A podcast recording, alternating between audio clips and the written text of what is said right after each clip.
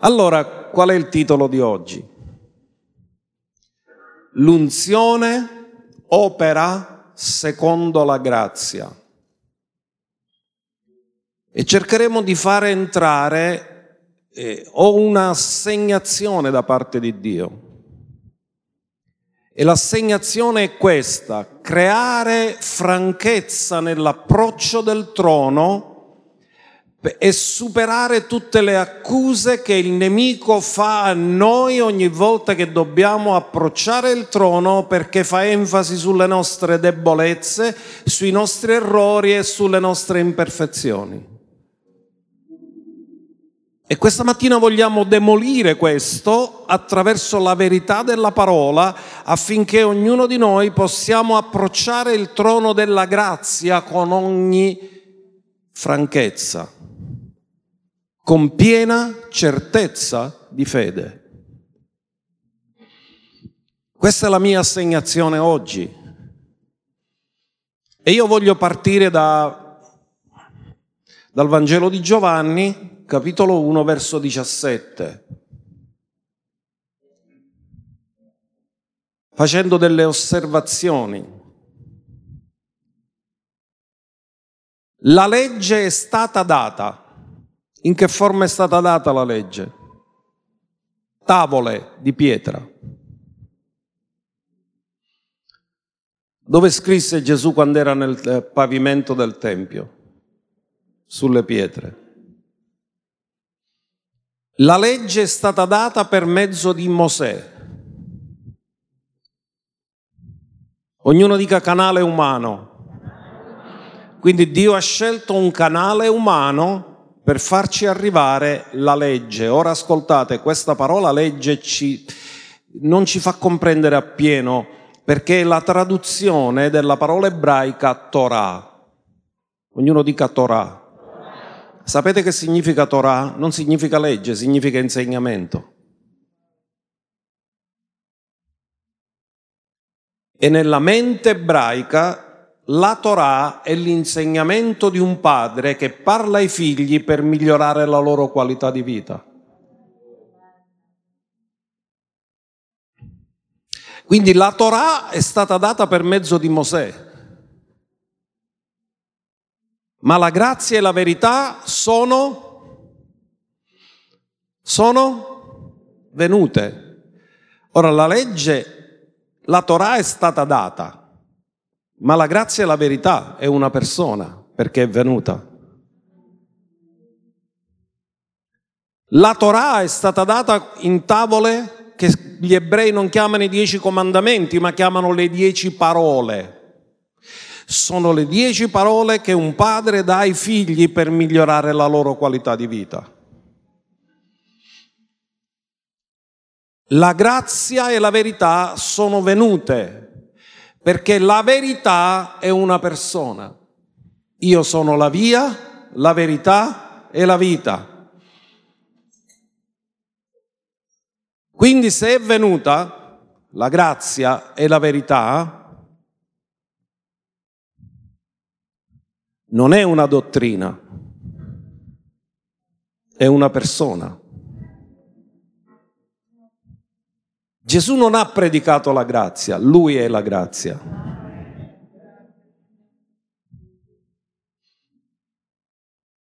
Questo è un verso così importante che ci deve fare riflettere molto. Andiamo a un altro verso che ci spiega che tutti noi siamo stati salvati mediante la grazia, cioè mediante Cristo Gesù, che è la grazia e la verità. Guardate cosa dice 2 Timoteo 1,9. Dice che ci ha salvati e ci ha chiamati con una santa vocazione. Non in base alle nostre opere, perché nelle opere tutti differiamo. Quindi lui non ha usato come criterio qualcosa che ci differenzia, ma ha usato come criterio lo scopo e la grazia. la grazia ci mette tutti sullo stesso livello perché tutti abbiamo ricevuto grazia sopra grazia. Che ci è stata data, sempre quello che abbiamo letto in Giovanni 1,17, in Cristo Gesù. La grazia è in Cristo perché la grazia è Cristo. Quando ci è stata data questa grazia e quando ci è stato dato questo scopo, la chiamata serve per adempiere lo scopo. Ci ha salvati, ci ha chiamati con una vocazione santa, significa qualcosa che è appartato per Dio. E ci ha dato uno scopo e una grazia. Quando l'ha fatto? ce l'ha data in Cristo prima dell'inizio dei tempi. Se ce l'ha data prima dell'inizio dei tempi, ce l'ha data prima che fossimo stati creati.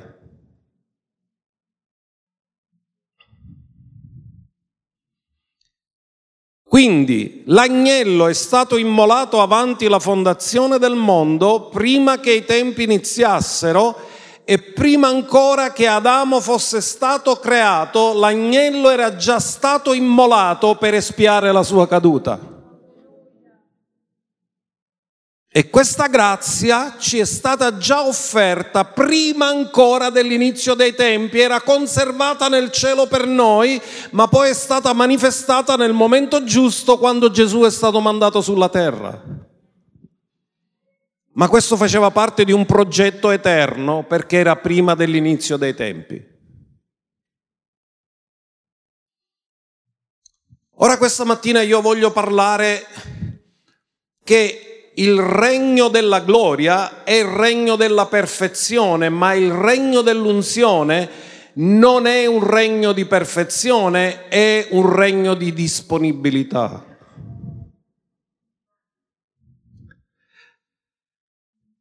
Quando si opera nel regno della gloria, si opera nel regno della perfezione. Ora lo spiegheremo. Perché la gloria può operare solo nella perfezione. Se non c'è perfezione non è gloria.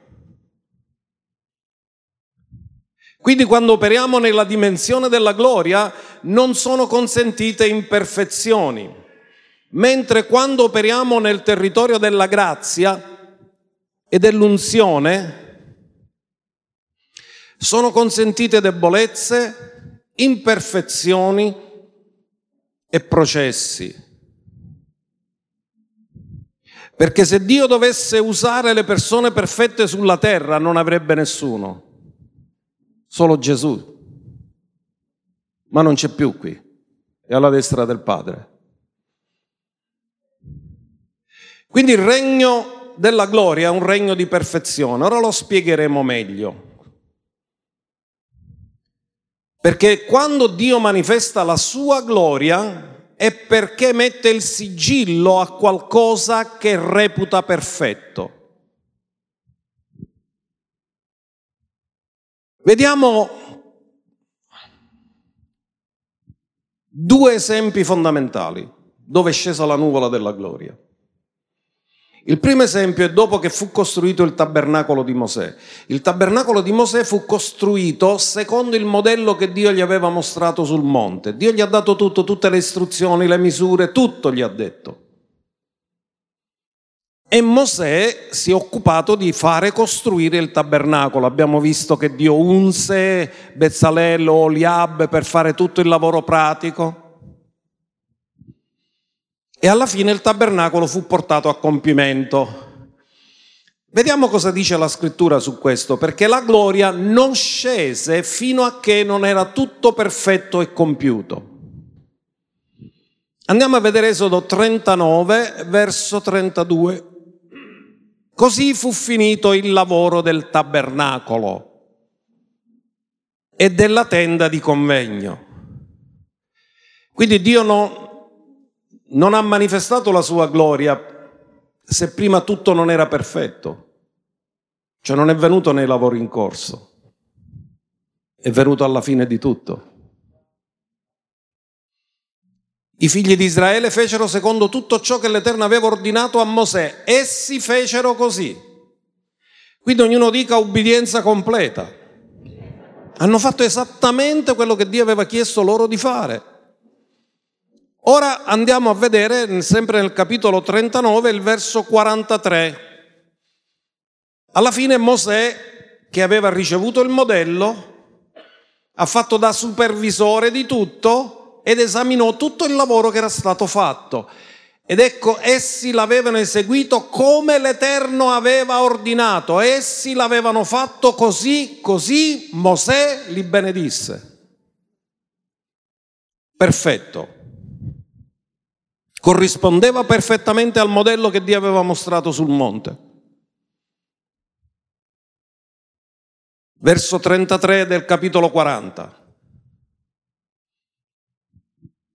Eresse pure il cortile attorno al tabernacolo e all'altare e mise la cortina all'ingresso del cortile. Così Mosè terminò il lavoro. Qual è l'ultima cosa che fece? Mise la cortina all'ingresso del cortile. Cos'era questo? L'accesso per entrare dentro il tabernacolo. Sapete che significa in termini spirituali? La via. Perché la prima porta del, che introduceva nel cortile si chiamava la via. La seconda, la verità. La terza, la vita. E Gesù è la via, la verità e la vita.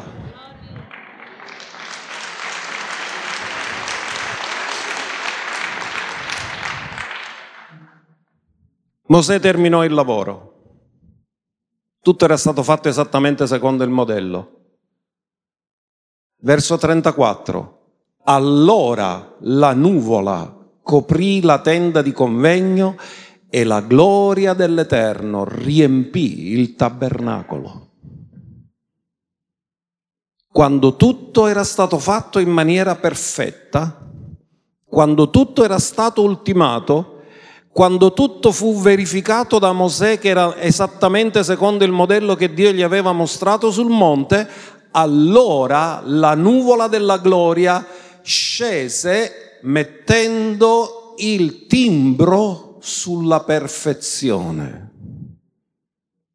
La gloria agisce e richiede per agire perfezione quando si ministra nella dimensione della gloria, Dio richiede perfezione.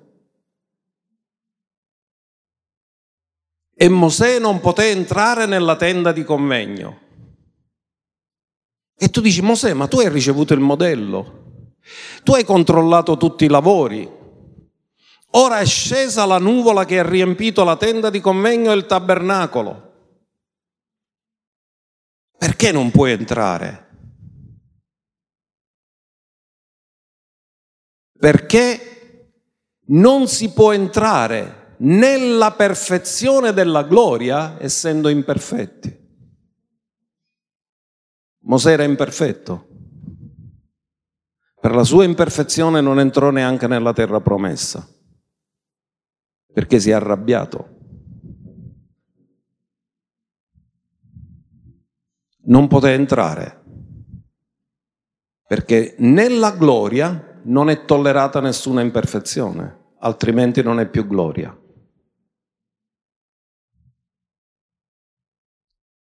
Perché la gloria non poté entrare perché la nuvola si era posata sopra la gloria dell'Eterno e riempiva il tabernacolo. La perfezione riempiva il tabernacolo e non era consentita a nessuna imperfezione di essere dentro.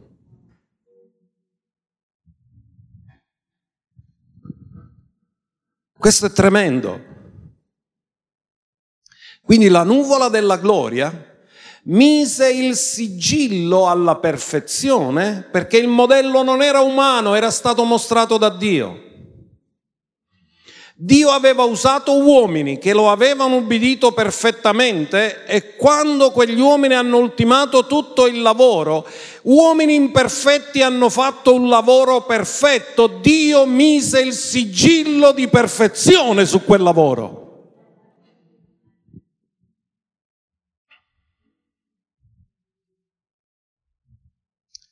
Andiamo a vedere l'assegnazione.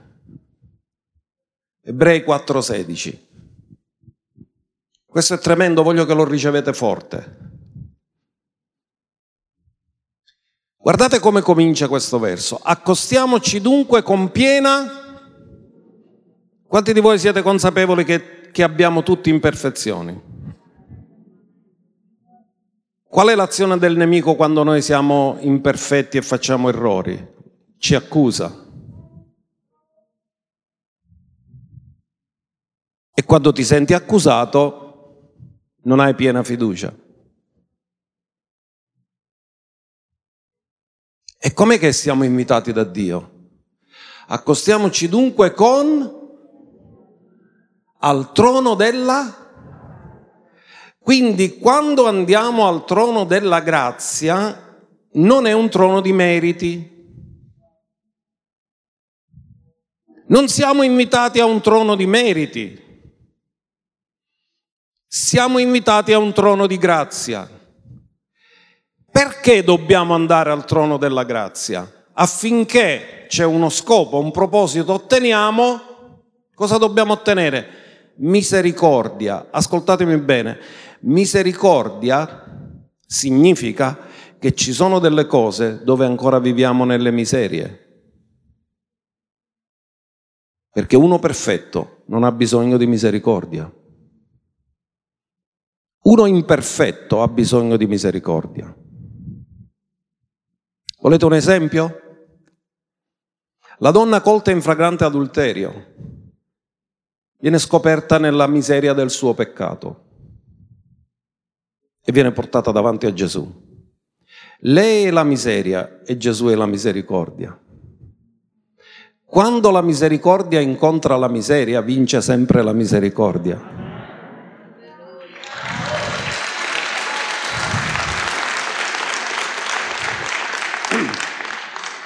E Gesù disse, nessuno ti ha condannata? Io che sono la misericordia, neppure io ti condanno. Vai a non peccare più. Affinché otteniamo misericordia e troviamo grazia per ricevere aiuto al tempo opportuno. Ascolta, se tu chiedi aiuto è perché hai un bisogno. Quindi cosa ci sta dicendo? Voi venite da me perché avete bisogno di misericordia, perché ci sono tante imperfezioni nella vostra vita. Voi venite da me perché ancora avete tanti bisogni nella vostra vita, ma proprio il vostro bisogno e le vostre imperfezioni diventano qualcosa che il nemico vuole usare per impedirvi di venire a me con piena fiducia. Ma questa mattina Dio dice, voi non state venendo a un trono di merito, voi state venendo a un trono di grazia, perché l'obiettivo del nemico è non farti andare da lui e gestirtela da te, ma Dio ti invita ad andare da lui.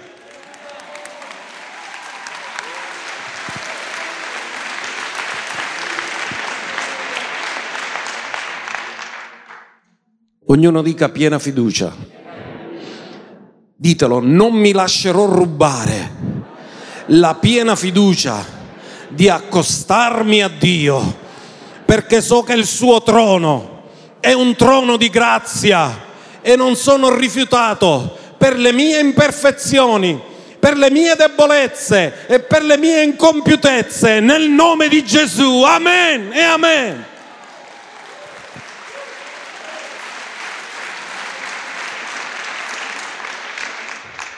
Alleluia.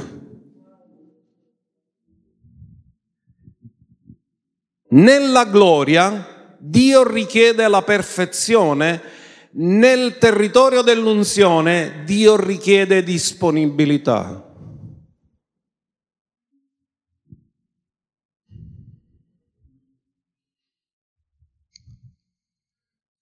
Quindi Dio quando ci dà le cose per grazia non dipendono dalla nostra maturità, dalla nostra provenienza, dalla nostra età, dalla nostra sensibilità. La grazia ci ha posto tutti allo stesso livello. Per iniziare, tutti partiamo con le stesse possibilità.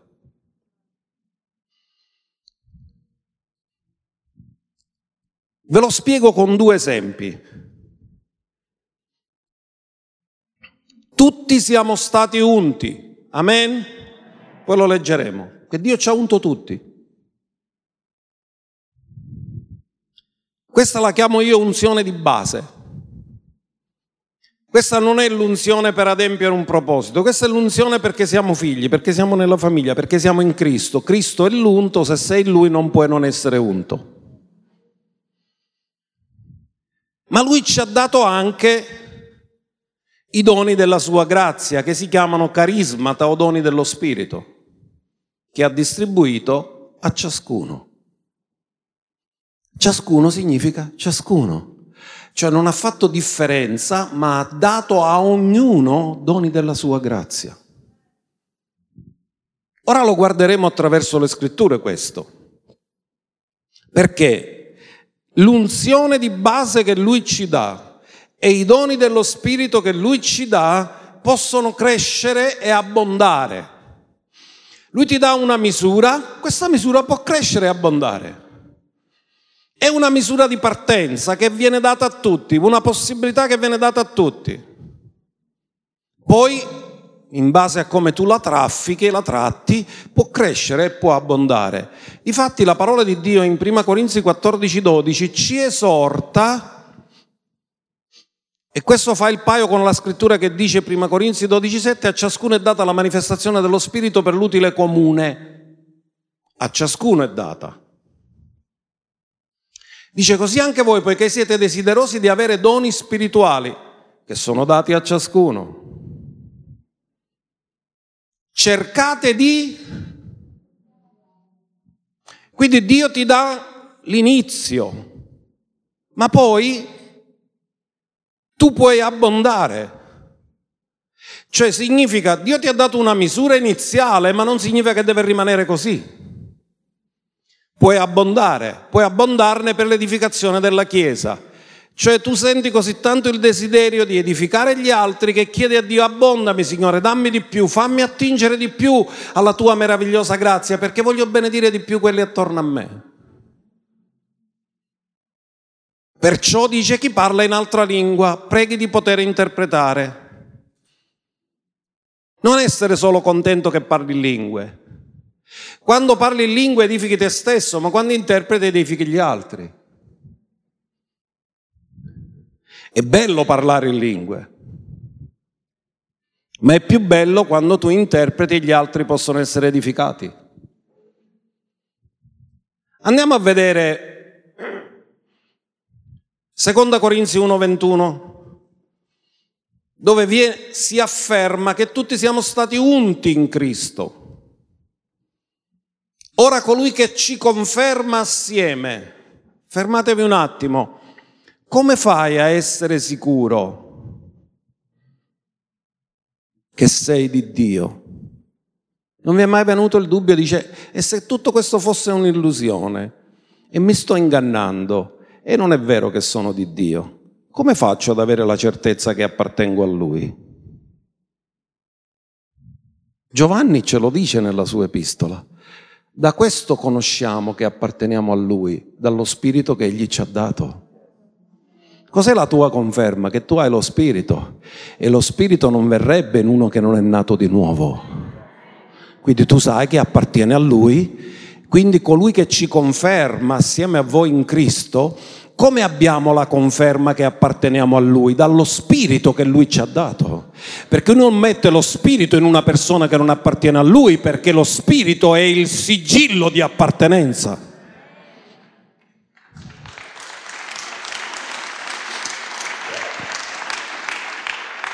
e che ci ha unti è Dio.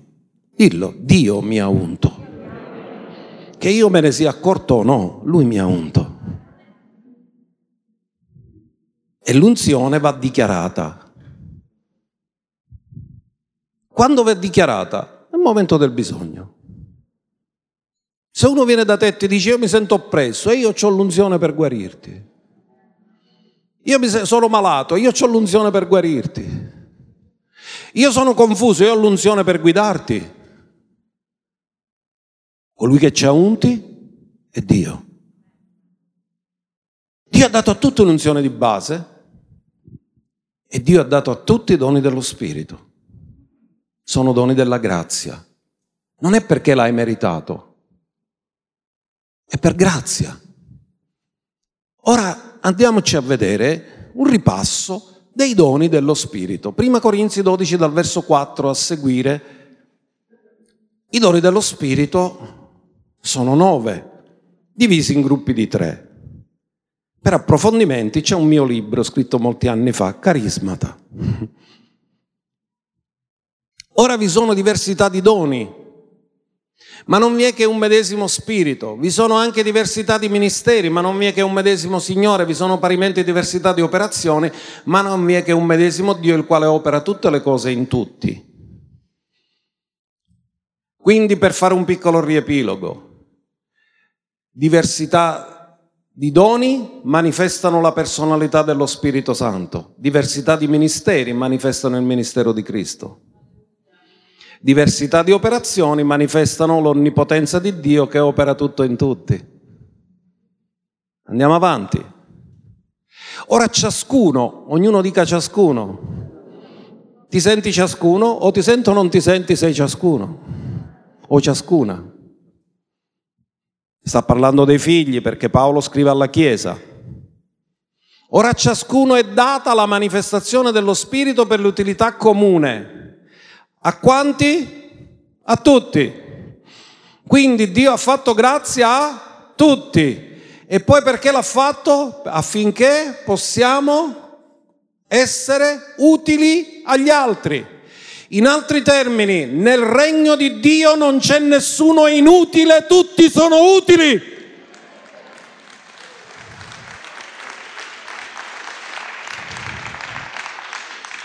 A uno infatti è data per mezzo dello Spirito parola di sapienza, a un altro secondo il medesimo Spirito parola di conoscenza. Andiamo avanti. A un altro fede del, del, dal medesimo Spirito, a un altro dono di guarigione per mezzo del medesimo Spirito, a un altro potere di compiere potenti operazioni, a un altro profezia, a un altro discernimento degli spiriti, a un altro diversità di lingue, a un altro interpretazione delle lingue. Qui sono elencati tutti e nove doni dello Spirito. Alcuni sono al singolare, alcuni sono al plurale. Perché ad esempio tra i doni di guarigioni è al plurale. Ogni tipo di malattia, anche il coronavirus, c'è un'unzione per guarirlo. Doni di guarigioni anche di malattie che ancora non sono apparse sulla terra e che appariranno, c'è già l'unzione preparata per guarire. Dillo, Dio ha l'unzione per distruggere il coronavirus.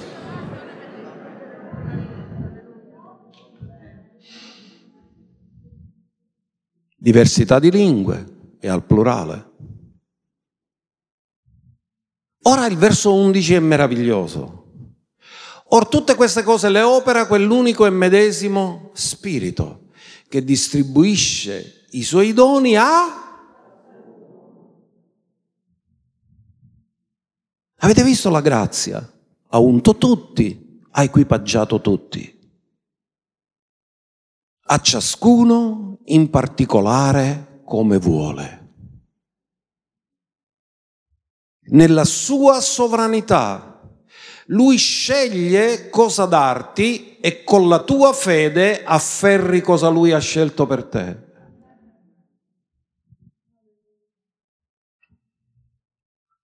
Allora, abbiamo imparato che nel regno dell'unzione, se Dio dà i doni a tutti, non guarda il sesso, l'età, la provenienza, tratta tutti allo stesso modo. È grazia. E nel regno dell'unzione non è richiesta perfezione, è richiesta disponibilità. Perché se Dio dovesse usare le persone perfette, tolto Gesù dalla terra, non avrebbe più trovato nessuno. Quindi Dio per forza deve usare persone imperfette e lui lo sa e ha distribuito i doni a persone imperfette affinché facciano le sue perfette opere. Ora andiamo di nuovo all'altro esempio che vi avevo dato sulla gloria, perché la nuvola della gloria non è scesa solo nel tabernacolo di Mosè, ma è scesa anche nel tempio di Salomone. E mentre i fratelli cominciano a proiettare, seconda cronache 7, vi faccio una domanda.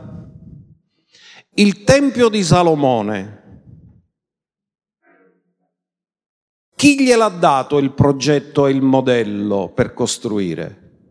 Veniva dall'uomo, veniva dalla mente di Salomone o veniva dalla mente di Dio? Veniva dalla mente di Dio e fu affidato a Davide. Davide diede a Salomone i soldi, il progetto e i mezzi per costruire il Tempio. Lo voleva fare lui e Dio gli ha detto tu non sei adatto, hai versato sangue. Me lo costruirà il Tempio uno la cui radice del nome viene da Shalom, perché Salomone, il suo nome, viene da Shalom. E questo tempio doveva essere costruito da chi aveva l'unzione per farlo. Davide aveva l'unzione di guerriero per spargere sangue. Salomone non ha mai fatto una guerra in tutta la sua vita. E lui ha costruito il tempio. E quando Salomone terminò tutto ed ebbe finito di pregare, fece la preghiera cosiddetta dell'inaugurazione del Tempio, dal cielo cadde un fuoco che consumò l'olocausto e i sacrifici e la gloria dell'Eterno riempì il Tempio. Cosa abbiamo detto? La gloria agisce in una atmosfera di perfezione. Perché scese la gloria? Salomone non ha pregato che scendesse fuoco dal cielo e consumasse l'olocausto. Salomone non ha pregato che scendesse la gloria. La gloria scese perché quello che Salomone fece era perfettamente quello che Dio voleva. Mise il timbro alla perfezione. E i sacerdoti, anche loro, non potevano entrare nella casa dell'Eterno. L'imperfezione non può entrare dove c'è perfezione. Qual era il compito dei sacerdoti? Offrire sacrifici.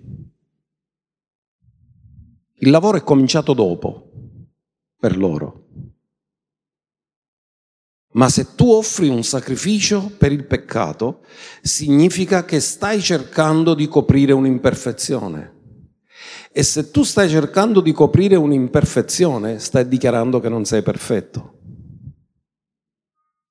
e non può entrare perché la gloria dell'Eterno riempiva la casa dell'Eterno. Anche qui c'è il timbro della perfezione, riempiva la casa dell'Eterno. Quindi, nel regno della fede, Dio ha bisogno di persone che credono. Ti sia fatto secondo la tua? Nel regno dell'unzione Dio ha bisogno di persone disponibili, anche se non perfette, anche se sono in un processo di perfezionamento, perché comunque sia Dio ci vuole perfetti, siate perfetti come è perfetto il Padre vostro che è nei cieli. È un processo. Ma nel regno della gloria è richiesta la perfezione, se no la gloria non scende. Difatti, siccome ancora non siamo perfetti, come viene chiamato Cristo in noi? Speranza di gloria. Cioè siamo chiamati a entrare in quella dimensione, anche se ancora non siamo perfetti. Allora, nel regno dell'unzione Dio ha bisogno di un uomo disponibile su cui mettere l'unzione, un vaso su cui porre l'unzione. Ma questo vaso è di terra. Andiamo a vedere due versi in 2 Corinzi 4, 6 e 7. Perché Dio, il Dio che disse splenda la luce fra le tenebre, è quello che risplende nei nostri cuori per fare brillare la luce della conoscenza della gloria di Dio che rifulge nel volto di Gesù Cristo. Quindi Dio dove ci vuole portare? Ci vuole portare nella gloria. Amen? Nella gloria, per entrare nella gloria non deve avere più imperfezioni. Per questo noi non possiamo entrare nella sua presenza, perché questo corpo è corruttibile e mortale, quindi non è perfetto, ma quando saremo rapiti diventerà incorruttibile e immortale, allora possiamo entrare nella gloria.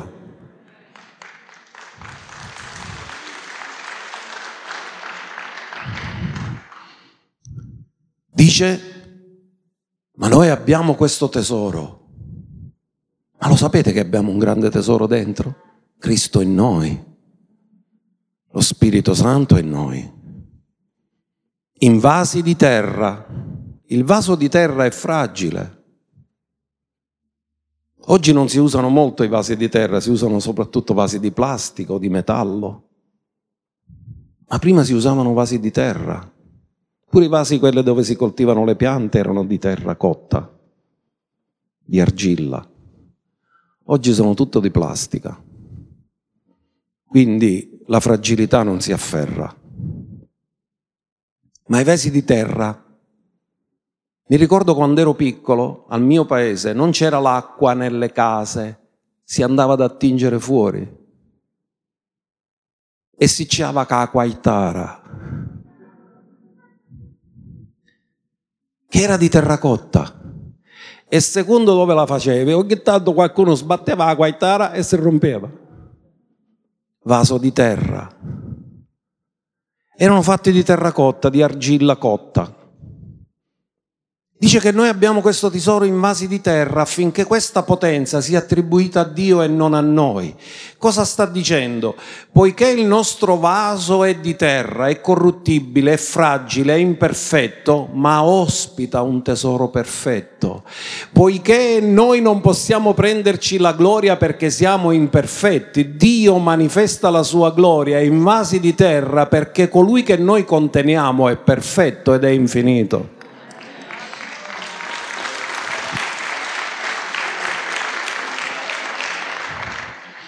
Così che noi non possiamo prenderci la gloria perché la gloria è perfezione, la perfezione non sta in noi, noi ospitiamo la perfezione.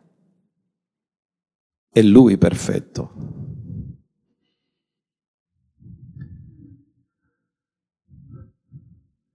Quindi, perché ci siamo limitati nell'attingere a maggiori profondità di volumi di unzione sulla nostra vita? Perché vedendo i nostri limiti, vedendo i nostri errori, vedendo le nostre instabilità, il nemico ti ha detto, ma non aghire tu, non vedi come sei combinato. E noi ci abbiamo creduto. E ci siamo limitati. E abbiamo detto, no, forse lo devono fare altri, non lo devo fare io. Forse Dio userà altri, non può usare me. Perché il nemico fa enfasi sulle imperfezioni che c'è ancora nella nostra vita. Ma Dio non richiede perfezione nell'unzione, gli chiede disponibilità. Se la tua imperfezione ti porta a diventare indisponibile, hai fatto lo scopo, hai realizzato lo scopo del nemico, ma se la tua imperfezione ti porta sempre di più a dipendere da Dio, hai realizzato lo scopo di Dio.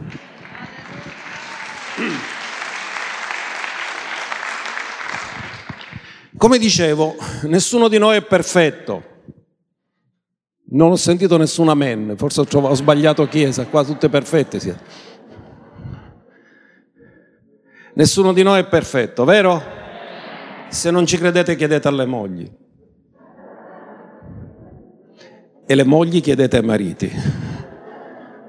Perché stando insieme notiamo le nostre imperfezioni e i nostri difetti. Ma grazie a Dio crescendo non ci accusiamo più, preghiamo gli uni per gli altri. Perché mentre prima delle imperfezioni ci scandalizzavamo, ora per le imperfezioni preghiamo perché sappiamo che siamo tutti in un processo. Allora, Quanto è meraviglioso il nostro Signore, perché ha messo questo tesoro dentro di noi e su di noi, che è lo Spirito Santo, che sovviene alle nostre debolezze. In altri termini, Dio ha detto io non ho paura delle tue debolezze, io ti aiuto nelle debolezze, ho paura della tua indipendenza. Perché il più grande problema è che quando scopri che non sei adatto o hai imperfezioni, cominci a fare il fai da te. Romani 8:26. Nello stesso modo anche lo Spirito sovviene alle nostre quindi Dio si scandalizza delle debolezze o ti viene in aiuto nelle debolezze? Perché non sappiamo. Qual è una debolezza? L'ignoranza. Non sappiamo. E lo Spirito che invece conosce tutto ti può guidare. Un giorno conosceremo tutto, non avremo più bisogno di parole di conoscenza perché avremo tutta la conoscenza, ma per ora possiamo avere parole di conoscenza, attingere alla conoscenza dello Spirito.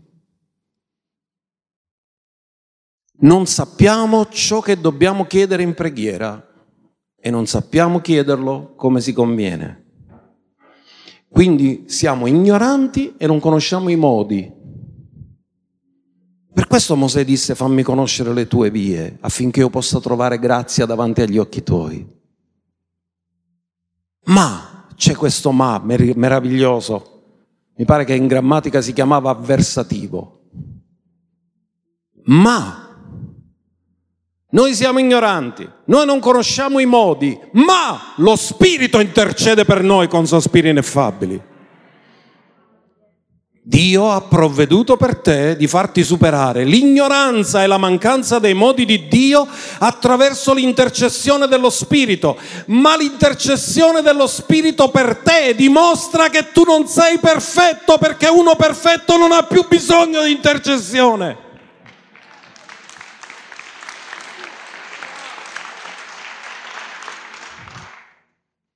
Perché la Chiesa deve intercedere? Perché ci troviamo in mezzo a un mondo perfetto, a disastri, matrimoni che si vogliono rompere, persone sviate, persone che si allontanano, persone che cadono nei peccati e nelle concupiscenze. Allora dobbiamo intercedere.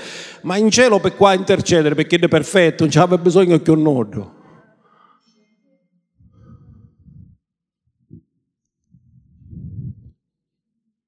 Ora allacciate le cinture se l'avete slacciato.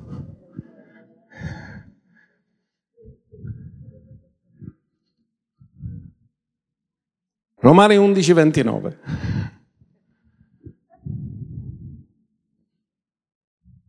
Perché i doni, fermati un attimo, vi ho insegnato che ci sono quattro categorie di doni.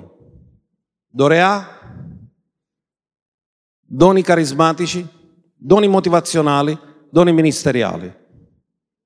Domanda, questi doni, di quali doni sta parlando?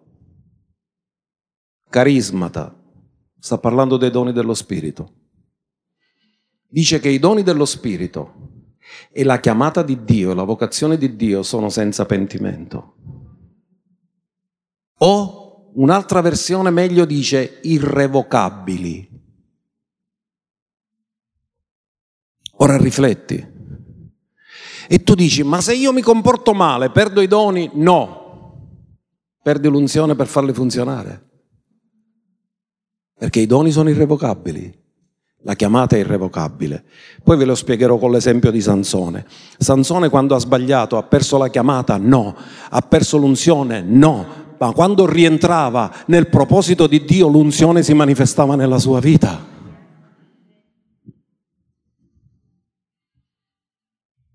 I doni e la vocazione di Dio sono irrevocabili senza pentimento. In altri termini, se Dio te li ha dati, mai si pente di averteli dati. Però ascoltate, Dio ti dà i doni, Dio ti dà la chiamata, ma poi la tua ubbidienza o disubbidienza, come è successo con Saul e poi ci entriamo con Saul, o sei promosso attraverso l'ubbidienza o ti è revocata l'unzione perché hai lasciato il proposito e l'ubbidienza a Dio.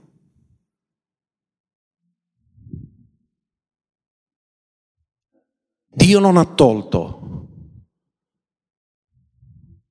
l'unzione a, a Sansone, ma lui ha pagato le conseguenze della sua disubbidienza, perché i nemici gli hanno cavato gli occhi, ha perso la visione, perché era qui sulla terra. Ma quando è rientrato nell'unzione e nel proposito, perché il proposito Dio a Sansone gliel'aveva dato prima di nascere, prima Dio stabilì il proposito, lo rivelò alla madre e gli ha detto ti darò un nazireo, si fin dal seno della sua madre. Lui ha un proposito nella sua vita, comincerà a liberare il popolo di Israele dalla, dai Filistei. E quando lui fece l'ultima preghiera, la fece nel proposito, Signore dammi la forza di vendicarmi dai nemici, era il proposito per cui era nato e Dio gliel'ha dato ma non aveva camminato bene. La vocazione e l'unzione e i doni sono irrevocabili, ma Dio rimuove l'unzione, non i doni, quando noi camminiamo in disubbidienza. Ora, abbiamo detto che l'unzione può essere revocata. Ora ascoltate attentamente. C'è differenza tra l'Antico e il Nuovo Testamento, lo comprendete, ma vi voglio dare un verso perché l'unzione su di noi va e viene, ma l'unzione dentro di noi dimora. Quando Dio revoca, non revoca l'unzione dentro di te, revoca l'unzione sopra di te. E noi preghiamo che nessuno ce l'abbia revocata. Prima Giovanni, capitolo 2, verso 27. Quindi può succedere nella Bibbia, troviamo vari casi di persone che hanno avuto l'unzione, hanno avuto la chiamata e poi gli è stata revocata perché sono usciti fuori dal proposito. Ma quanto a voi l'unzione che avete ricevuto da lui dimora in voi, ognuno dica dimora. Quindi l'unzione dentro dimora, ma l'unzione sopra ha una dimora temporanea dipendente dalla nostra ubbidienza e allineamento col proposito di Dio.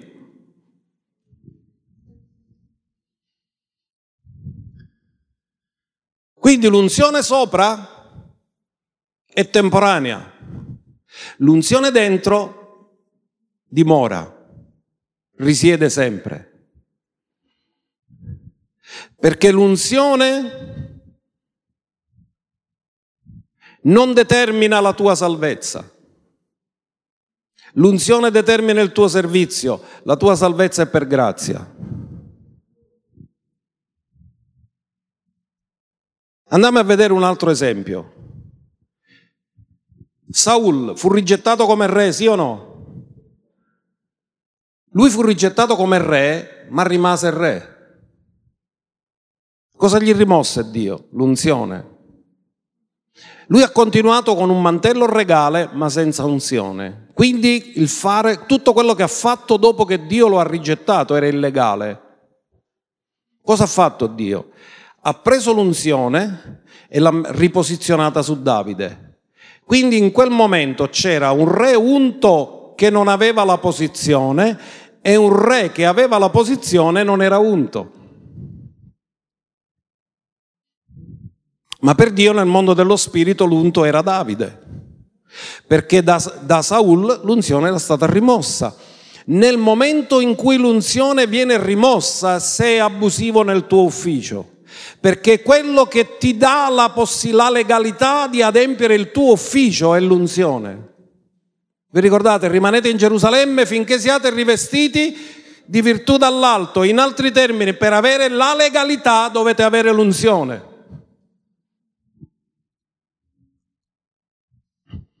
Quindi Dio lo rigetta, lui continua a fare il re ma non ha più l'unzione, quindi lo fa secondo le sue capacità. Non è più Dio che agisce attraverso di lui. Ma il risultato qual è? Che chi ha l'unzione avrà la posizione. Davide è arrivato a diventare re perché aveva l'unzione e l'unzione ti porta nell'ufficio di Dio e ti dà legalità nell'ufficio di Dio. Andiamo a vedere un altro personaggio.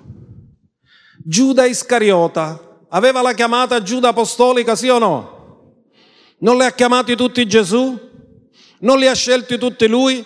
Non ha pregato lui per scegliere loro? Non gli ha rivelato il Padre il nome di Giuda Iscariota? Giuda Iscariota aveva una chiamata divina, una chiamata apostolica. Non era lui che era andato a due a due come tutti gli altri e aveva raccontato che i demoni gli erano sottoposti e che guariva i malati? Amen? Ma Giuda tradì. Ascoltatemi, perché questo è importante e vorrei che lo ascoltassero in tanti da tutte le parti. Quando Giuda tradì, uscì fuori dal mantello di protezione e divenne vittima dei demoni. Si sottrasse al mantello. Era chiamato, ma tradì. Quando tradì, uscì fuori dal proposito. Ma Dio ha cambiato idea? No, ha riposizionato la chiamata e l'unzione su un altro, Mattia. Mattia prese il suo posto, il posto suo lo prenda un altro. Ma Giuda uscì dal proposito, uscì dall'unzione e uscì dalla protezione e si suicidò. In altri termini, quando esci fuori dal proposito, quando esci fuori dall'unzione, quando esci fuori da quello che Dio ti ha chiamato a fare, ti stai suicidando spiritualmente.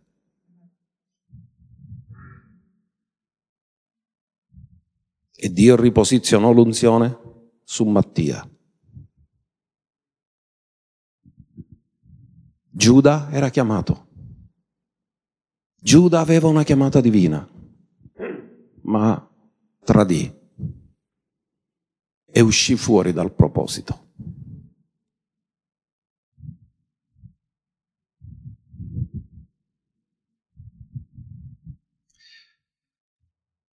C'è una connessione tra il livello di unzione e la chiamata. In altri termini, Dio non ti farà fare qualcosa per cui non ti ha unto. Se io ti dicessi per un giorno prendi il mio posto, tu la sera ti ritrovi all'ospedale psichiatrico.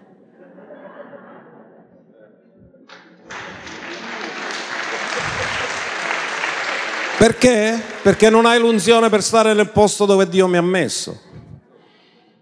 Però hai l'unzione per stare nel posto dove Dio ti ha messo. In altri termini, se mi metto in un posto dove Dio non mi ha messo, sarò schiacciato dalla responsabilità. Ma se sto nel posto dove Dio mi ha messo e mi ha unto, gioisco nella responsabilità e nel servizio.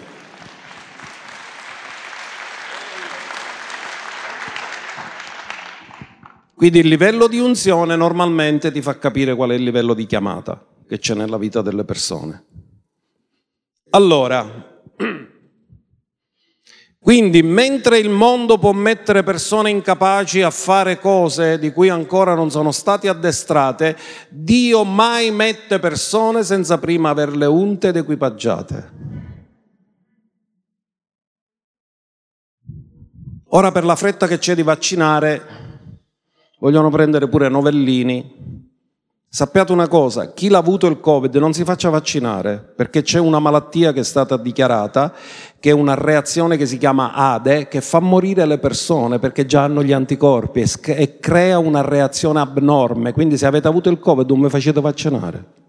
Già ce l'avete gli anticorpi.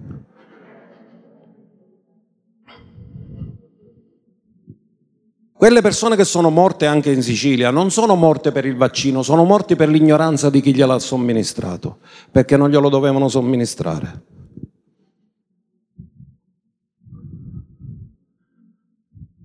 Il popolo perisce per mancanza di conoscenza. A volte siamo nelle mani di gente ignorante che decide sulla nostra vita, ma Dio ci vuole proteggere.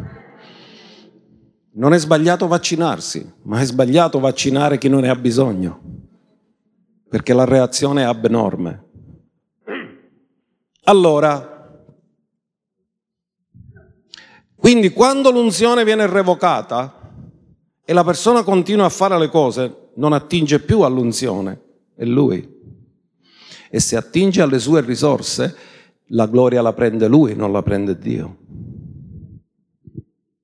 Ora scrivete questo perché lo so che è difficile, perché siamo alla conclusione. L'unzione e la grazia colmano il divario tra la tua capacità e la chiamata di Dio. Quando Dio ci chiama, noi guardiamo le nostre capacità. Facciamo un esempio, Mosè era balbuziente e disse ma giusto, giusto, io la fare questa cosa, mai fino manca a parlare. Perché rispose a Dio, ci, devo andare, io dal fare a, Raone.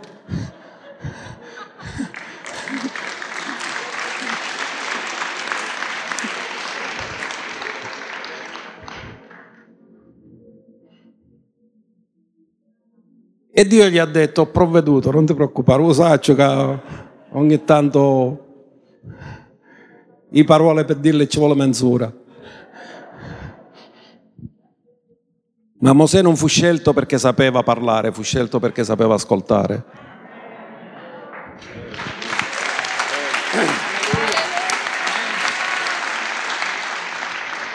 Allora, l'altro esempio che vi voglio fare Geremia. Scrivete Geremia 1.6, poi ve lo leggete.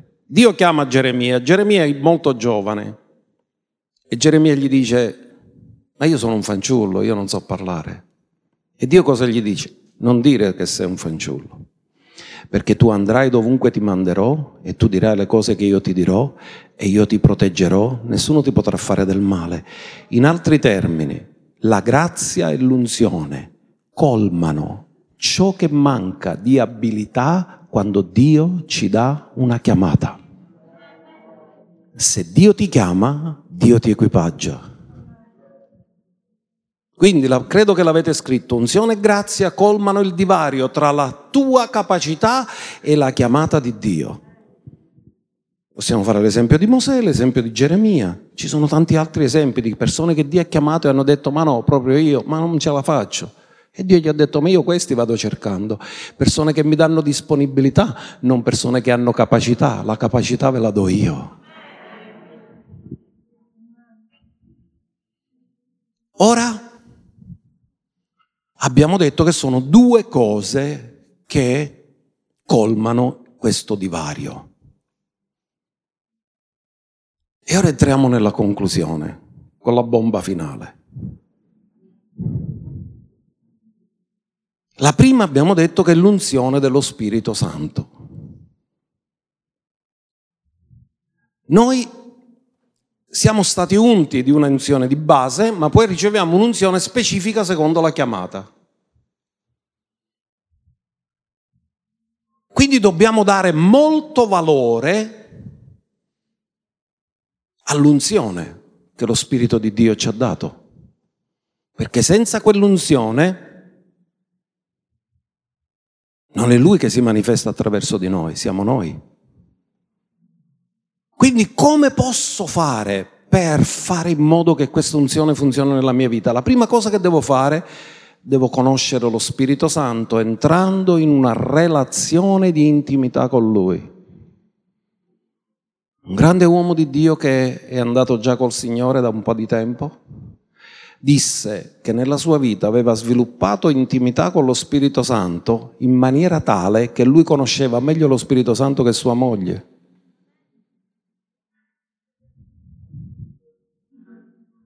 Quest'uomo era Kenneth Hagen, l'ha scritto in uno dei suoi libri. Intimità con lo Spirito Santo.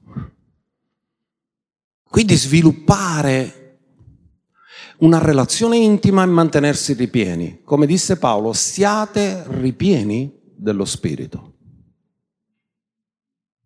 Seconda cosa, essere sensibili. Perché tu puoi essere ripieno e avere l'attenzione altrove. Devi essere sensibile allo Spirito Santo per ubbidirlo quando Lui ti dice qualcosa e per capire i suoi tempi. Perché Dio ti può dire una cosa, ma ti dice, ma non la fare ora, falla nel tempo giusto. Non è il tempo. Se tu parli con una persona che già è adirata, non otterrai risultati. Dio ti dice, fallo caimare e poi ci parla. Ci sono tempi. Non basta capire la volontà, bisogna capire i tempi e sapere cogliere le opportunità. E questo nasce attraverso la rivelazione dello Spirito, l'intimità con lo Spirito, la sensibilità allo Spirito. Puoi dare il giusto valore agli unti che Dio ha posto sopra di te. Perché ti dico una cosa, se non sai rispettare l'unzione che nelle persone che Dio ha messo sopra di te, Dio ti dice che tu non stai rispettando, se non rispetti la loro, non rispetterai neanche quella che darà a te. In altri termini, Dio unge di più le persone che rispettano l'unzione negli altri.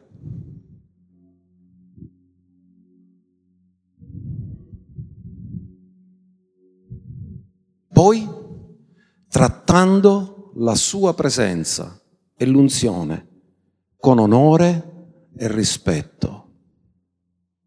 L'onore è la cultura del regno. Lasciatemi dire una cosa, quando noi facciamo gli appelli di salvezza o di guarigione, le persone si alzano e se ne vanno, stanno mancando di rispetto allo Spirito Santo, alla sua unzione, non lo stanno onorando.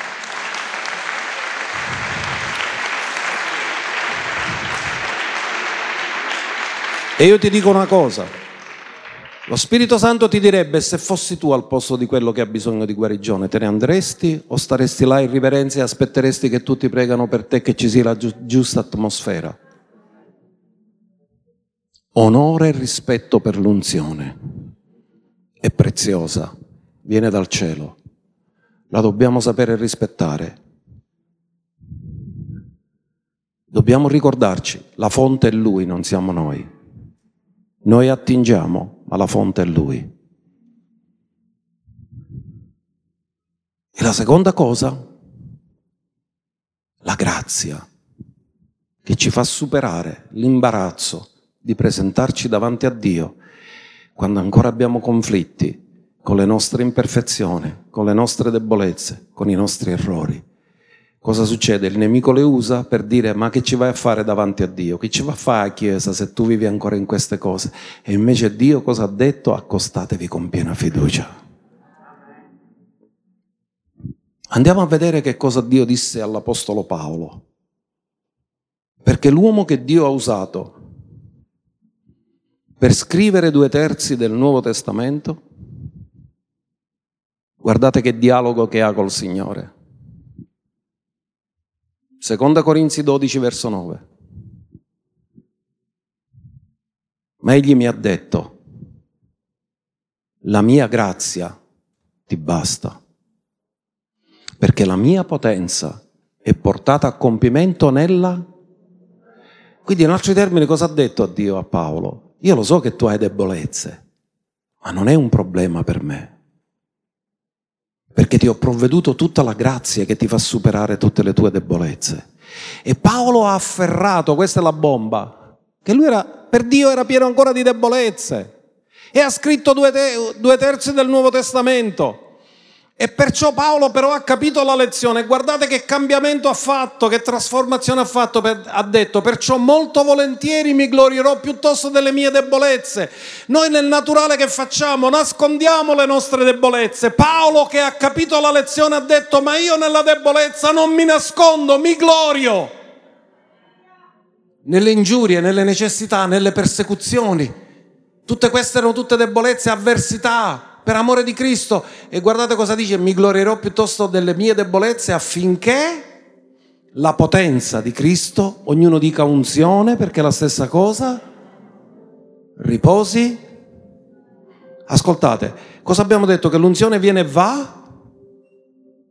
Ma lui cosa ha detto? C'ho un modo per farla dimorare e farla riposare.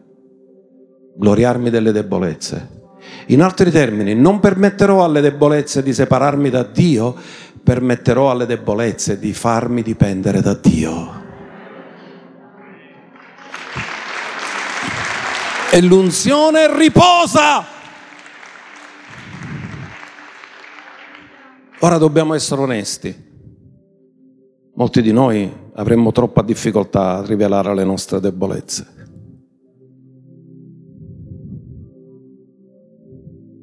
Perché ancora siamo naturali in alcune cose. Vogliamo presentare la bella facciata. Preferiamo nasconderci a volte, vero? Ancora abbiamo una parte adamica, Adamo si nascose. Ma Paolo l'aveva superato questa parte adamica e disse mi glorierò delle mie debolezze affinché la potenza di Cristo riposi su di me. Perciò io mi diletto nelle debolezze, nelle ingiurie, nelle necessità, nelle persecuzioni, nelle avversità per amore di Cristo. Perché quando io sono debole, non ho più risorse a cui attingere, allora attingo alla risorsa che non finisce mai e divento forte non della mia forza, ma della sua forza che riposa su di me, della sua unzione che riposa su di me. Che potenza, che unzione, che messaggio che ci viene dato dall'Apostolo Paolo. Dio non è preoccupato delle tue debolezze, Dio è preoccupato della tua indipendenza. Non permettere alle tue debolezze di farti rifugiare in un mondo tuo, ma impara a dipendere da Dio.